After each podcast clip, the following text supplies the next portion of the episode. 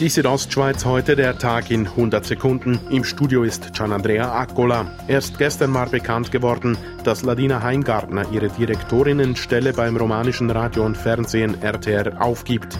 Heute nun ein zweiter Abgang in der Bündner Medienbranche. Martina Fehr, Leiterin Publizistik beim Cura Medienhaus Somedia, ist zur neuen Direktorin des Medienausbildungszentrums Matz in Luzern gewählt worden.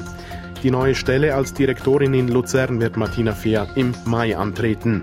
Das Senhof-Gefängnis wird schon bald leer stehen, denn die Insassen ziehen in die neue Justizvollzugsanstalt Tinetz in Katzis um. Die Räumlichkeiten des Senhof-Areals sollen dann dem Gewerbe offen stehen oder als Wohnraum dienen.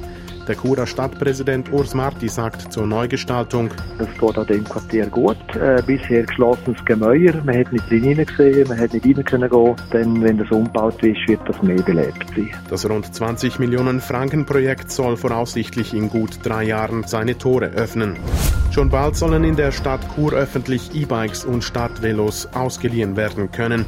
Das bestätigt Markus Kunz vom Churer Energieversorger IBC, der das Projekt koordiniert. Ziel sei, das öffentliche E-Bike-Sharing im kommenden April lancieren zu können.